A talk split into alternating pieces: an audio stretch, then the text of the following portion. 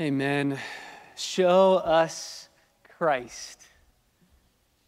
Show us Christ. God, reveal your glory through the preaching of your word so that we would see Christ. I wonder if that is your heart's desire, not only this morning, but I wonder if that's your heart's desire every moment of every day. If I were to ask you, what do you see as your greatest legacy and contribution in life? What goal are you living for? What is your aim? What's your mission? Why do you get up in the morning? There are so many different answers that people can give, and I would encourage you to think through functionally what does that look like for you? What is my mission? What am I living for? But biblically, if we are followers of Jesus, our mission is to make much of Jesus, to know him and to make him known. That is the reason we have life. That's the reason we breathe. That's everything for us as believers. Our mission, our mandate given by God is to show him forth to be more satisfying than anything this world has to offer. That's why we live. So, my question is if that is our mission, if that is our goal, if that is our aim, if that's why we get up in the morning, how are we supposed to do that? How are we supposed to be on mission in this world to show people the Lord? How are we to do that in a way that is faithfully obedient to Him? The good news is the Bible tells us. And even in a text that seems to be as obscure as the one we are going to study this morning, we will still find principles that will give us an understanding of how we are to minister the gospel to those around us. We've been preaching through the Gospel of Mark. Last Lord's Day, we began chapter 6, and we saw two very serious aspects of unbelief that unbelief rejects what is clear because it's too common, and that unbelief prevents you from enjoying the full satisfaction of the Savior. And we talked about how that is so important for the disciples to see. They were with Jesus in Nazareth when these things were taking place. And it is so important for them to see that because they're about to go on mission and see the same rejection and unbelief. They need to know if the Master's getting it, we will too. And so we come to their commissioning. Mark chapter 6. If you have your Bibles, turn with me to Mark chapter 6. And we will be looking just at verses 7 through 13 this morning. Let's read together.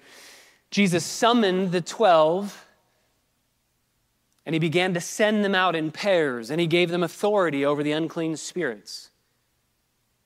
And he instructed them that they should take nothing for their journey except a mere staff. No bread, no bag, no money in their belt, but to wear sandals. And he added, Don't put two tunics on. He said to them, Wherever you enter a house, stay there until you leave town. Any place that does not receive you or listen to you as you go out from there, shake the dust off the soles of your feet for a testimony against them.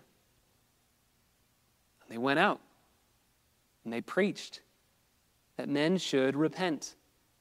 And they were casting out many demons and were anointing with oil many sick people and healing them.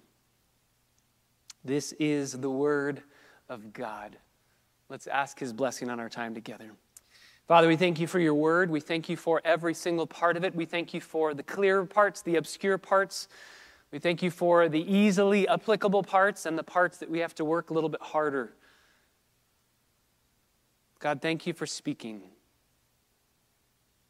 Thank you for showing us Christ in your word so that we would see your glory and we'd be transformed.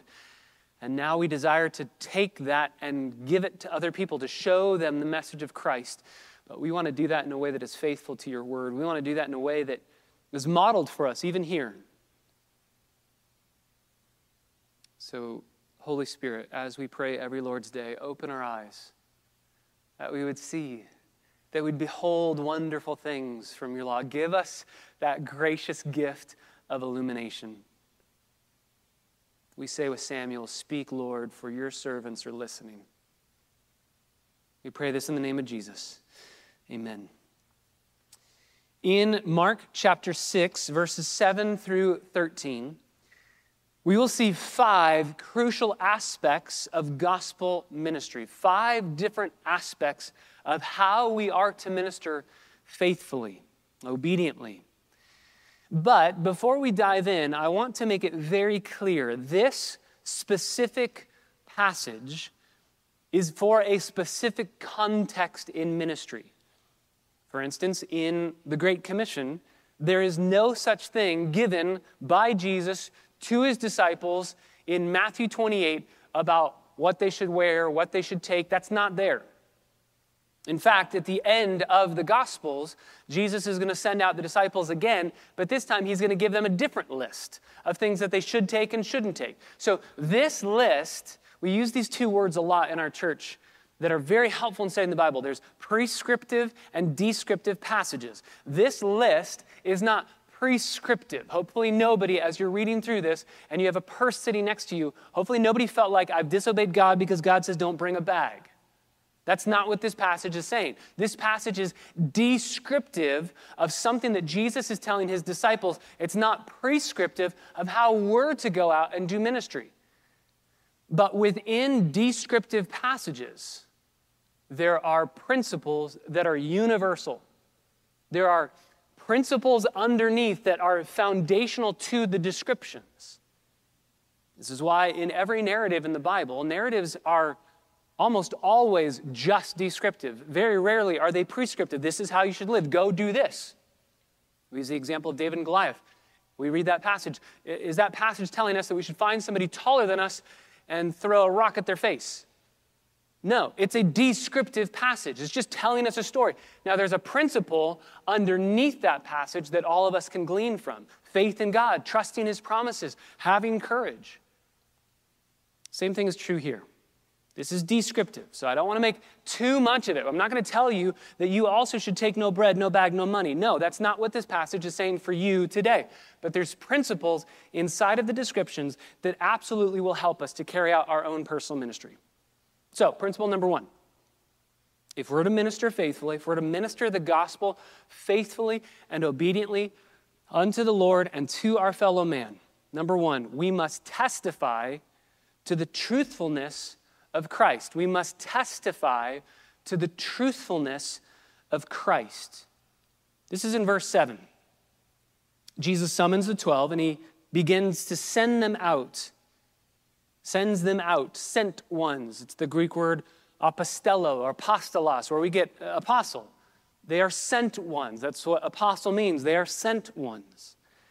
Jesus is doing something very new. This is radically new in Israel. Israel used to be, in the Old Testament, you had Israel being told by God, live unto me, live as uh, servants of Yahweh. You are citizens of Yahweh's land. Yahweh is your king. And if you live properly under Yahweh being your king, you'll be so prosperous, you'll be so blessed that the nations will come to you saying, Who is your God that we might serve him? That was the mission mandate in the Old Testament. Stay where you are, serve the Lord, worship Him, and let the nations come to you. With a few exceptions, Jonah being one of them. That's the Old Testament paradigm for missions. Stay, let people come to you. Jesus is saying, new mission. You go to them. And He's sending them. And He sends them in pairs. He sends them in pairs. So he sends these disciples two by two. The disciples' track record thus far hadn't been the best. They've struggled to understand Jesus' teaching. They struggled to believe him during the storm. He says that they are of little faith. And yet Jesus says, I can use this. I can use you. It's been a year and a half since he first called them. And Jesus' teaching and his modeling, his example, has brought them to a place where he says, You're good to go. You're ready to go. I wonder in churches today if they had the disciples where they are in this moment. I wonder if they would say, you know what, wait, I don't think you're ready to go yet. You need to be trained, you need to be equipped, you need to do more ministry, and then we'll send you out. No, Jesus says, you're good to go. We're ready. And he sends them out. And he sends them out in pairs. Why pairs? Pairs goes back to Deuteronomy chapter 19, verse 15. In fact, Jesus quotes that passage in Matthew 18, verse 16, when he says, By the mouth of two or three witnesses, something will be confirmed. If you make an objective statement about reality, it will be confirmed by the people around you. You are testifying to the truthfulness of something by saying, I have other people that can corroborate with me. So, why send them out in pairs? Because they are corroborating reality. This is what happens on the Mount of Transfiguration. You remember Moses and Elijah show up on the Mount of Transfiguration. Why two people? To corroborate reality. They're saying, This is the Son of God, this is the Messiah. Listen to him. Think about Luke chapter 10. Jesus is going to send out 72 followers, and he's going to send them out in pairs as well. Why? To corroborate reality. That's why I say the principle here in this passage is our job in ministry is to testify to the truthfulness of Jesus. We're not making stuff up. We're not living in a fantasy land. We're just saying this is what is true. I, I would tell my students that all the time when I was teaching Heritage here. I would tell them, I'm not a Christian primarily because of how it makes me feel. I'm not a Christian primarily because of the benefits. I'm a Christian because it's true. This is just what's true and I follow what is true. And in following it, I get all of the, the benefits that come from it. Christian ministry needs to be corroborated. We're, we're testifying to the validity of what Jesus has said. So, today, what corroborates reality? Does this mean that you have to always go out in pairs? No, this isn't prescriptive, but it's descriptive of something, and there's a principle behind the description that tells us we can't go out and make stuff up. We have to corroborate what we're saying with the reality of the message of God's Word. The, the Word of God, the gospel that's presented in the Scriptures, is what testifies to the truthfulness of what Jesus has said. The message is confirmed by the Scriptures. We always need to take people back to God's Word as we're ministering the gospel. There's also a fascinating principle here that Christian ministry is to be shared with others. There's no such thing as Lone Ranger Christianity. Ministry is not a one person show. And me, in my pragmatic mind, I read this and I see we've got 12 people. Wouldn't it be better, pragmatically, to send them out individually so that they cover more ground? If you send them out in twos, that's only six groups. You're doing less work. I think this is what Jesus would say. Uh, ministry is more sustainable when you're doing it together. You'll last twice as long to cover twice as much ground in the long run. So don't do it by yourself. So, my question to us this morning is who are you doing ministry with? Who are you working in discipleship with? Who are you going out into the world with? Who are you ministering with? And how well can you corroborate reality? How well do you testify to the truthfulness of Jesus? There are so many lies out there, there are so many half truths out there. How well do you know the Word of God to be able to say, here is what is true? Ministry is testifying to the truthfulness of Jesus. Number two, second principle ministry, if we're going to do it faithfully, must be done, number two, in the power of Christ. We must minister in the power of Christ. We must testify to the truthfulness of Christ, but we also must minister in the power of Christ. This is the end of verse 7. He gave them authority over the unclean spirits. He gave them authority, power. He gives them the authority to exorcise demons, to cast out demons, to tell the demons what to do. So, how do you know that these disciples are telling the truth? Well, first, there are two of them. They're corroborating the evidence, they're looking at it together. They're saying, Yes, I've seen it, I've testified to it, it's true. And then, secondly, their miracles are affirming their message. Their miracles are affirming. This is true not only because I've seen it and there's evidence that I can tell you based off of what I've seen, but then also look at what I can do by the power of Jesus. Their, me- their message and their deeds were to be an extension of Jesus' own message and deeds. It's just simply an extension. It's Jesus' authority through them, it's not their own authority. Notice how Jesus himself is the example. He teaches and sends them out to teach. He has power over demons and sends them out with that same power. He's the model, he's the example. They were never to do anything new, they just followed what Jesus did and what he said. There's a, a, warning in this passage that we should never be innovative in our ministry and in our discipleship. Just do what Jesus did and say what he said. As one pastor used to say, God's people need to do God's work God's way in God's power. Casting out demons proved that the kingdom of God was there in their midst. This is what Luke chapter 11, verse 20 says. Jesus says, If I cast out demons by the finger of God, then the kingdom of heaven has come upon you. This is an evidence, it's a, a miraculous statement that says God is here doing something. We need to minister in the power of Christ. But notice, it's in the power of Christ. It's Christ's power, it's not ours. They were not given autonomous authority. They were to use the authority that Jesus has given to them. They're using his authority. They have no authority inside of themselves. Their authority is a derived authority. Anything that they had to say with authority had authority because it came from Jesus.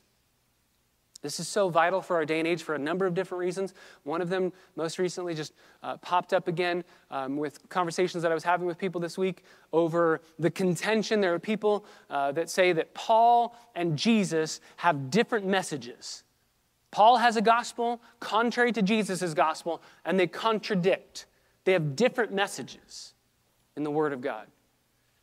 Now, hopefully, your understanding of the doctrine of God's Word, the doctrine of inspired, inerrant, infallible Scripture, would make you automatically say that's wrong and I reject that. But here's another reason where you can say that's wrong Paul is an apostle of Christ Jesus, according to the will of Christ Jesus, sent with Jesus' words.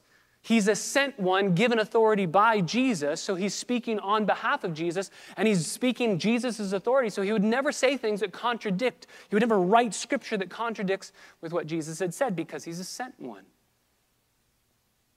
And Paul himself will tell the church in Ephesus, they're doing the same thing. You have been given the ministry of an overseer by the Holy Spirit. You are to run that office as someone who has the authority given to them by Jesus. And you and I have the exact same authority based off of God's word. We're able to say, Thus saith the Lord. I don't have any authority inside myself, but I'm able to say authoritatively, This is what God has said because I have His word. And we're not going to be doing the exact same miracles that these disciples were doing. But as we corroborate to the truthfulness of Jesus' word, as we share his word, we are also giving them an example of a miracle that's taken place in the transformation of our own lives. So maybe we're not casting out demons, but as we share the truth of God and we corroborate, we testify to the truthfulness of Jesus, we are also accompanying that truthfulness with the power of Christ as emphasized and demonstrated in our own miraculous transformation. So we are to testify to the truthfulness of Jesus, we are to minister in the power of Jesus. Number three, third aspect. Third aspect of how we are to minister. Number three, we're to minister dependent on the provision of Christ. We're to minister dependent on the provision of Christ. We testify to the truthfulness of Christ, we minister in the power of Christ, and then we minister dependent on the provision of Christ. This is verses 8 and 9. He instructs them that they should not take they should take nothing for their journey except for a mere staff, no bread, no bag, no money in their belt, wear sandals and don't put on two tunics. What's this about? Why is he saying this? Why aren't they allowed to take money, a bag, extra cloaks? Why? The reason why is Jesus is putting them in a position where they must trust him to provide. He's placing them in a position where they are 100% dependent on him. Think about the things he says not to take. Don't take bread. Don't take anything to eat. Trust that I'll provide. They're supposed to be dependent on the people that they're sharing the gospel with to provide. Think of how crazy that is to trust God to say, I'm going to go speak a message that they may never have heard and they probably don't agree with. And I trust that God's going to work in their hearts such that they will receive it and they will welcome me into their house. This is crazy. And Jesus says, Yes, depend on me. I'll provide. Don't take a bag. That word for bag is the Greek word for a beggar's bag. Don't go about begging for money or for food. Don't go about earning money based off of healing people. That's not why you're going in ministry. This is in contrast to the Pharisees who would steal from the poor constantly, they would um, sell their fake gospel constantly. Jesus is saying this isn't for sale. Don't go around with a, a money bag waiting to stockpile cash because you're going as a missionary. He says, don't bring money. Trust God. Trust God. Also, I love this. There's also an emphasis in this to get going on your mission.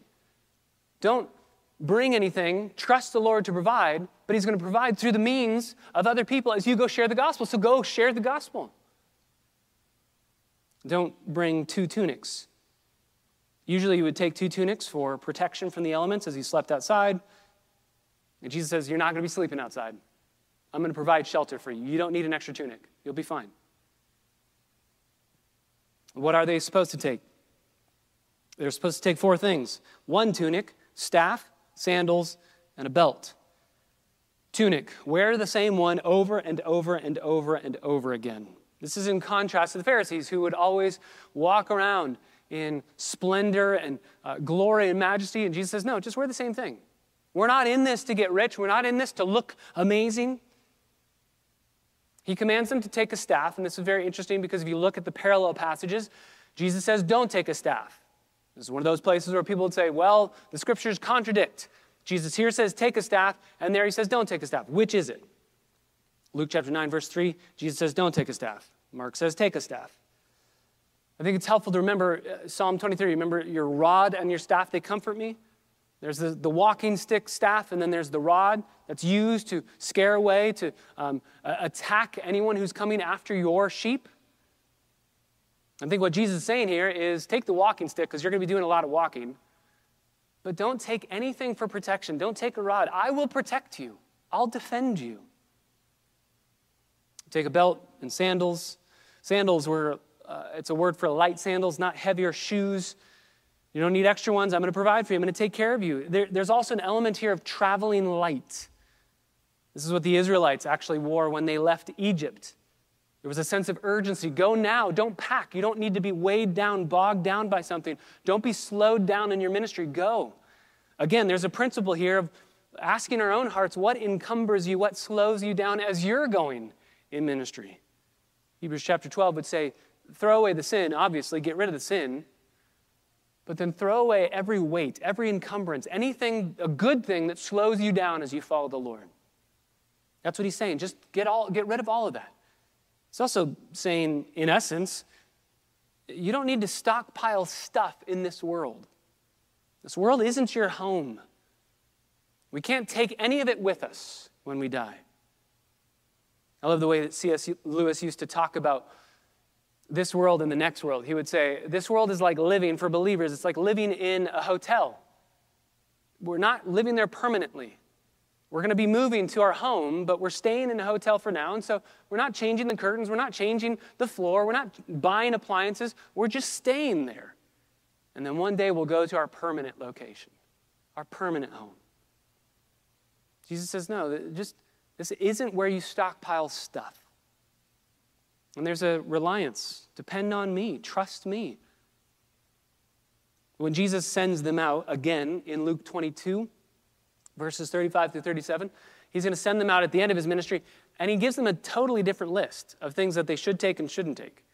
And in that list, he says, you can take pretty much whatever you want. There's some things you shouldn't take, but you can take other things. You can take uh, the, the, the, rod for protection. You can take things like that. You can take a sword. You can take food. You can take money back. Take other stuff.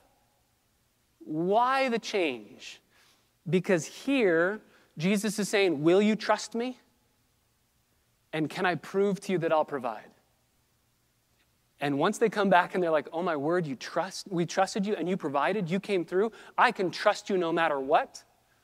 That's when Jesus says, Okay, you can take whatever you want now because you trust me. You know I'll provide. Even if you lose those things, you know I'll provide. Jesus sends them out.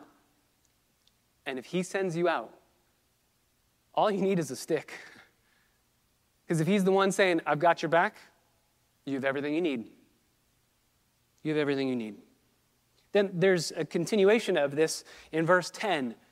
There's another added feature of what they should and shouldn't do. He says to them, Wherever you enter a house, stay there until you leave. What is he saying? He's saying, when you get to a new town and somebody invites you in to stay, uh, there's an aspect here of we're going to further your ministry, we're going to help you, we're supporting you. By the way, you can just write these down. We don't have time to go there, but Second John verses 9 through 11 and Third John verse 8. This is where John in Second John verses 9 11, he says, "You should not receive false teachers into your home, and in doing so you're partaking with them." Um, you, you shouldn't have any furthering of the message, any supporting of their ministry.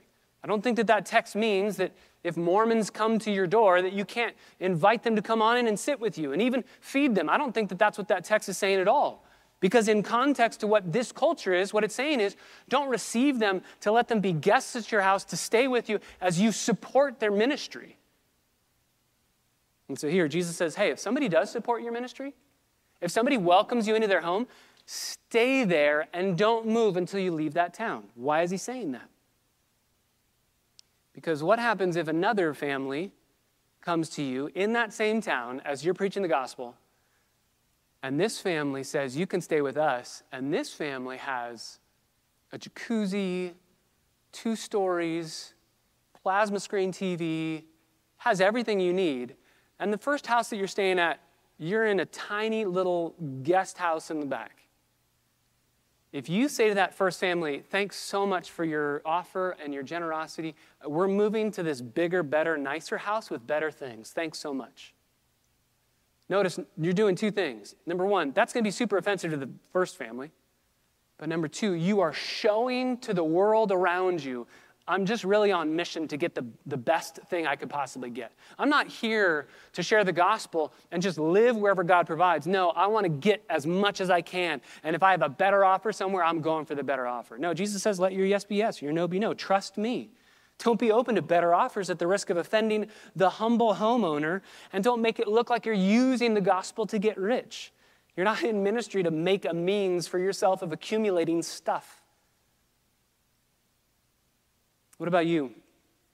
Do you provide do you trust the Lord to provide? Maybe for you it's not a provision of finances and food like it is here in this text. Maybe for you as you minister, it's trusting the Lord to provide boldness and courage to say hard things in love. Maybe for you, there's a friend that you have, or a coworker, or a family member that you know there's difficult conversations. Maybe they're asking you questions that you don't fully understand how to respond. Do you trust the Lord to provide? As you dive into His Word, do you trust Him through His Spirit to bring to remembrance those truths and to help you, to equip you? Do you trust the Lord to provide grace to love those that are hard to love, patience to listen, discernment to counsel? Do you trust Him? And also, as you see him being trustworthy, raise an Ebenezer when he's provided. Remember that old terminology in the Old Testament? You would raise that monument stone, that statue.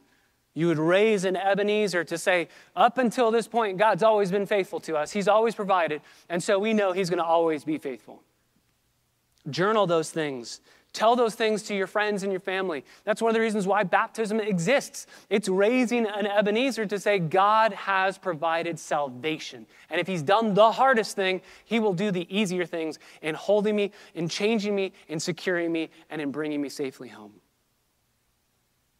Do you trust the Lord to provide? These disciples were put in a very extreme place to trust God's provision. And as they get back from their mission, this amazing missionary journey they get back from, they would be talking to each other of the glories and the victories of the gospel. How did God provide for you? What did He do for you? How did He sustain your ministry? And they're just sharing with one another how God provided. And I just see Jesus at the head of the table going, I, told you so. I told you, just trust me. God will provide. Number four, a fourth principle from these verses. Number one, we testify to the truthfulness of Christ. Number two, we minister in the power of Christ. Number three, we are dependent on the provision of Christ. And number four, we render a verdict from Christ. Ministry requires rendering a verdict from Christ. This is in verse 11. Any place that does not receive you or listen to you as you go out from there, shake the dust off the soles of your feet for a testimony against them. Again, we're not doing that. We don't do that. You don't have to shake the dust off of your uh, feet or your sandals. So, what, what's happening here? This is what an Orthodox Jew would do when they would be returning from a Gentile country. If you had to do business in a Gentile territory, when you step back onto Jewish soil into Israel, you would take your sandals off and you'd smack them on the other side of that dividing line, get the dust off of your feet in a way of saying, I want the heathen pagan land as far away from me as possible. They're outside the kingdom. They don't love God. They hate God. They are pagan idolaters, and I don't want them coming into my affections. So before I go home, shake the dust off your feet. It symbolized judgment. Paul and Barnabas did this at least once, recorded for us in Acts chapter 13, verse 51, when a, a, city did not receive them. They would shake the dust off their feet and leave. It's a, it's a symbol of judgment. You're saying you have rejected the truth. That's hard for us to do. It's hard for us because I think in our sensitivity, we don't like to say, you're wrong. Now, we should never say that offensively purposefully offensively. You don't have to be mean spirited about it. It should be said through tears as you speak the truth in love. But you must render a verdict from the truth of God's word. You must say, here's what's true, and therefore here's what's not. And we shouldn't be ashamed of that. Jesus says, You, disciples, render that verdict once they reject the gospel. If they reject the gospel, you are to tell them they're outside the kingdom. And notice how offensive that would be because they're not doing it with Gentile people. They're doing it in Israel. They're saying to their Israelite neighbors, imagine Peter and Andrew standing there, taking the sandals off their feet and smacking them together as the dust flies into the air, and their Jewish countrymen looking on are saying, What are you saying I am? This is an indictment. You are claiming that I'm as bad as a Gentile? And I think Peter and Andrew, through tears, would say, If you reject Jesus as Messiah, then yes. There's no such thing as indifference to Christ. You're either for him or you're against him. And Jesus tells them, parallel passage in Matthew chapter 10, verse 15, that on judgment day it will be better for Sodom and Gomorrah than for these Jewish people who hear the gospel, see the miracles being done, and reject. Some people believe that God has more wrath stored up for more externally immoral people. You know, they have this category for sexually immoral, greedy, oppressive. Those people are going to get it really bad on Judgment Day. But the religious people who tried hard but didn't receive Jesus, they'll be judged with a lighter sentence. The Bible actually says the opposite.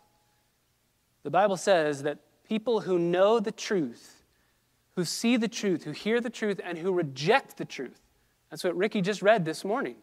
It'd be better if you never even heard the truth than for you to hear it, know it, receive it, and then say, actually, I don't want this, and reject it.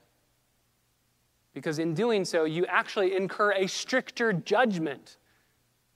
It'll be easier for Sodom and Gomorrah, externally immoral people, it'll be easier for them on the day of judgment than religious people who knew the truth and chose to reject it. They saw all the evidence that they needed, and they chose to reject it.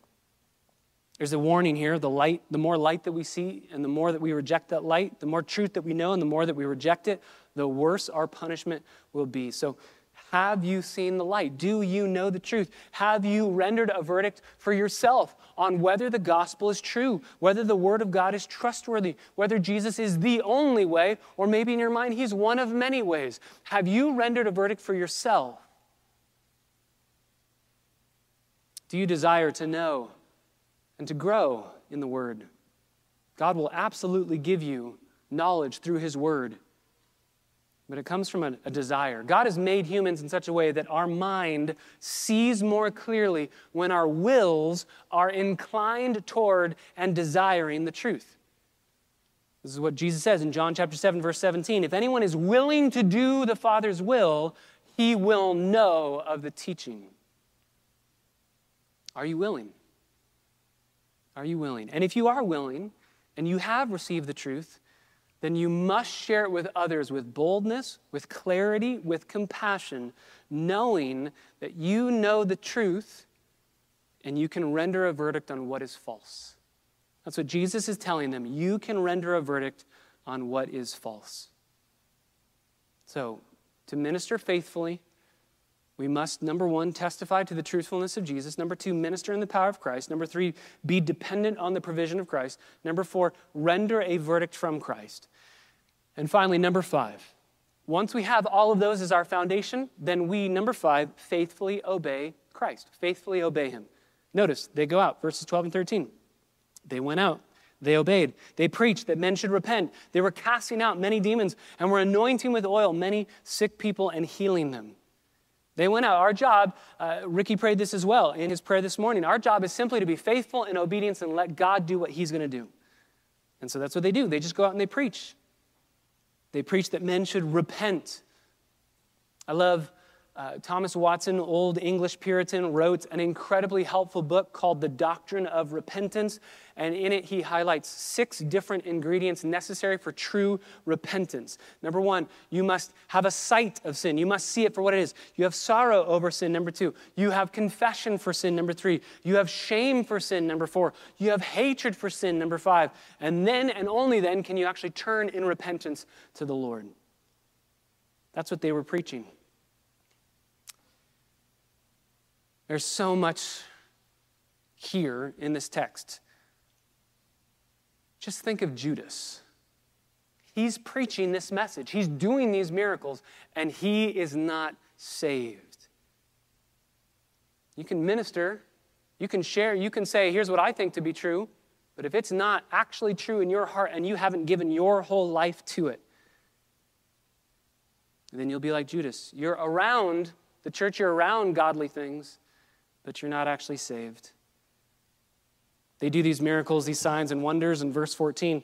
Really, the, the rest of this passage should be involved in this sermon. Uh, we're not going to be able to get to it for the sake of time, but King Herod's going to hear that people are doing miracles, and he's not going to look at the disciples. He's going to say they did this by somebody else's authority. And he's going to say maybe it's John the Baptist who was raised from the dead. Mark's going to include, he's going to do another one of those Markan sandwiches where he's going to give the commissioning of the disciples, take a break and, and tell us about John the Baptist, and then go back to the commissioning of the disciples. There's something to be seen in the story of John the Baptist. There's opposition to ministry and to the message of the gospel. Being faithful to the Lord may mean losing your life, as we'll look at next Lord's Day.